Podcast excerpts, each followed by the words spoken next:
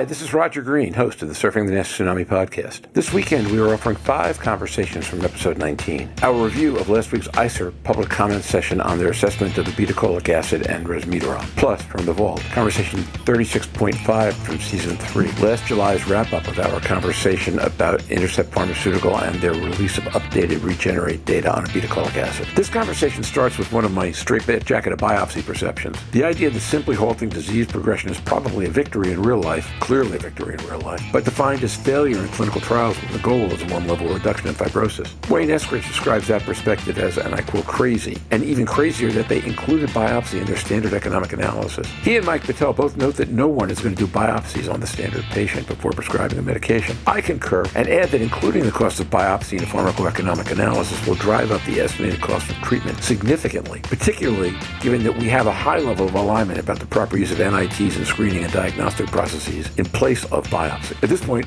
Wayne Eskridge goes back to an earlier issue, which is that simply stopping progression should earn the drug, as he puts it, a gold star, partly because of the impact on day-to-day life and partly because it will boost morale. In the final part of this discussion, Louise Campbell and Mike Betel discuss the importance of considering the liver in the context of other organs in the body. In our first conversation on the ICER preliminary report, GLI Vice President of Liver Health Programs, Jeff McIntyre, said he appreciated patients having a voice, but noted that that's not the same thing as having a vote. Patient advocates' comments in this conversation make it clear exactly how wide the gap between the two is right now. Fortunately, as Veronica Miller noted during our first ICER report episode, ICER reporting has no impact on FDA decisions. But, as we discussed during this conversation, it might have an impact on payers. Progress is a long journey, so let's all keep pushing. And while you do, listen, sit back, enjoy, learn, and when you're done, join the discussion in our LinkedIn discussion group.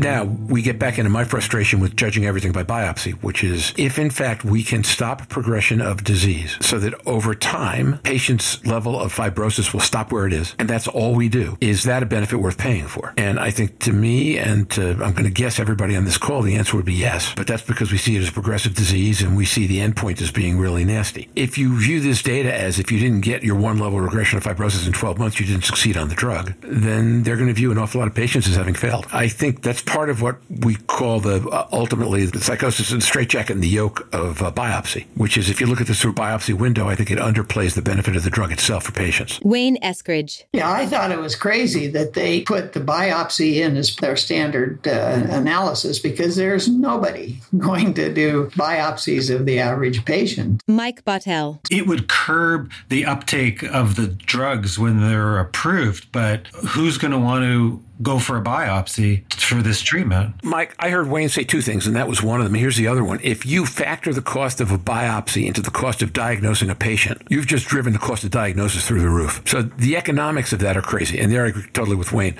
I think what we, what I keep hearing at least, is that what insurers are likely to do is hold the indication to label, but not require a biopsy. If there's another means of testing that's proven adequate, which is why it's so important that all these guidelines have come out and advocated the same pathway that does not include biopsy and why it's so important that uh, Nimble, Litmus, Goldmine, Nail, NIT are all in the business of demonstrating that we can get to strong and robust diagnoses without ever going to biopsy. You're right, patients won't do it. And by the way, if they do do it, it blows the cost structure completely out of the water. Plus, how long is it going to take to see patients? If if they're what's the waiting time going to be for a biopsy? Tony Villiotti. It was even kind of suggested by by one of the speakers that maybe you should have a biopsy before one of the drugs was prescribed, which is obviously a notion that doesn't make any sense. But just in terms of the discussion, I mean, the uh, the purpose of the discussion wasn't a big picture approach to how we solve the issue of uh, fatty liver disease. It was more, it was a narrow look at whether these drugs are worth it, you know, in terms of fighting the disease. But then I'll go back to Wayne's point, which is that if if you have to get somebody a biopsy before you prescribe the drug, then you've changed worth it rather dramatically. Yeah, yeah, no question. You know, the comment you made about whether or not stopping the progression is of value to the patient. And I can tell you that that's the very first gold star that you can get is if you can not get sicker while you try to deal with it. There's not a patient out there that would say that that's a bad thing and that it's not worth stopping that, even though that's all it did, while it gave me the opportunity to actually perfect my lifestyle lifestyle response, you know, that would be a benefit to patients that would really help them because it takes time and it's hard and we have a lot to learn. So if we could confidently feel like we weren't losing ground every day, that's a great boost to the morale of a patient. Agreed. And right now, the way the results of trials are stated, that's defined as failure. Tony, or uh, Mike, when you talk about lack of empathy in the whole system, that's actually the first place I go, is that the way we score trial results right now is extremely mechanistic and unappreciative. And Louise, I heard a comment the other day I'm going to ask you to comment on, but the idea basically was that Hep C, you could clear the inflammation in 12 weeks and see a real difference, but fibrosis didn't respond for two to three years or, or fully respond for two to three years. And here, in a case where we're not hitting inflammation as hard, we're expecting fibrosis to respond in 12 months. And that's just not realistic or sensitive to the disease or the effect on the patients. Louise Campbell. Yeah, I think you've got that um, generally right. We would fibroscan our patients um, three months, six months, and one year post treatment. And you do see quite rapid regression. But like any liver condition, some people go on to develop a second condition. So uh, if you use the example of hepatitis C, some of those patients would then go on to develop fatty liver. So you then compound one liver injury with another. And particularly in hepatitis C genotype 3, which predominates fats within the liver anyway. So you can have lots of different issues. Removing and changing liver health from one condition does not necessarily mean you're immune to another one. So I think liver health as a per se is more than just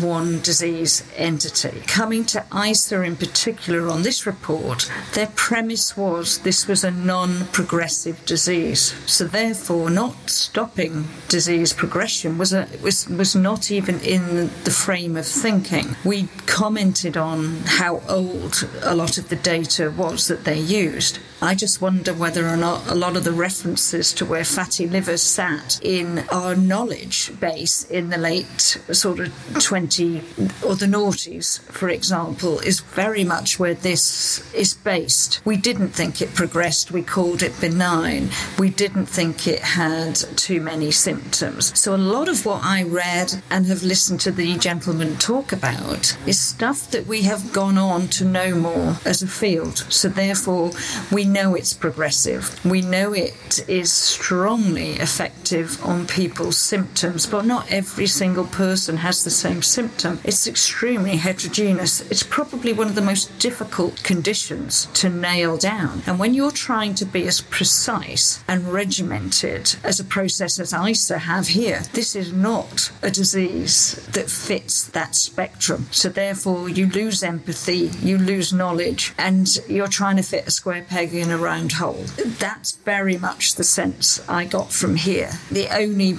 benefit that we can say when you watch progressive removal of liver diseases and health conditions is you watch the cardiac indexes improve, you watch the diabetes improve. So, therefore, until we really see this in the real world situation, ICER may always feel that this is a non progressive and therefore non regressive disease, but it's related conditions that it really benefits. So, I think it's flawed. Louise, like I, I, and it hasn't come up a lot in these discussions, but I really love that you're really relating the liver damage to other organs too. So it is a multi system type of involvement. So when somebody is just measuring the impact of the liver, they're going, well, the liver's getting worse or the liver's getting better. But what about all of the other involvements, like the kidney, as an example, or the brain or the heart, right? All of those other issues are impacted as well. And even sleep apnea is a huge industry on its own, you know, so there's, there are these, these interrelationships too. So they were not taken into account at all. It was just really just about the, the liver side of it from what I have seen. But that's very much what medicine does. We silo. The body never silos an organ. It crosstalks all of the time, but we silo health into particular niches. And that's one of the problems when you come for anything. It's a regimented question. I have Ian Rowe in my head saying they are only going to be answering one point. And, and, and that's nice, where the process is a lot better known and more widely understood. And, and then I go back to one of your favorite Donna Cryer moments, turning to Vlad Ratziu and saying, if I'm dead, I don't care what killed me. And now, back to Roger.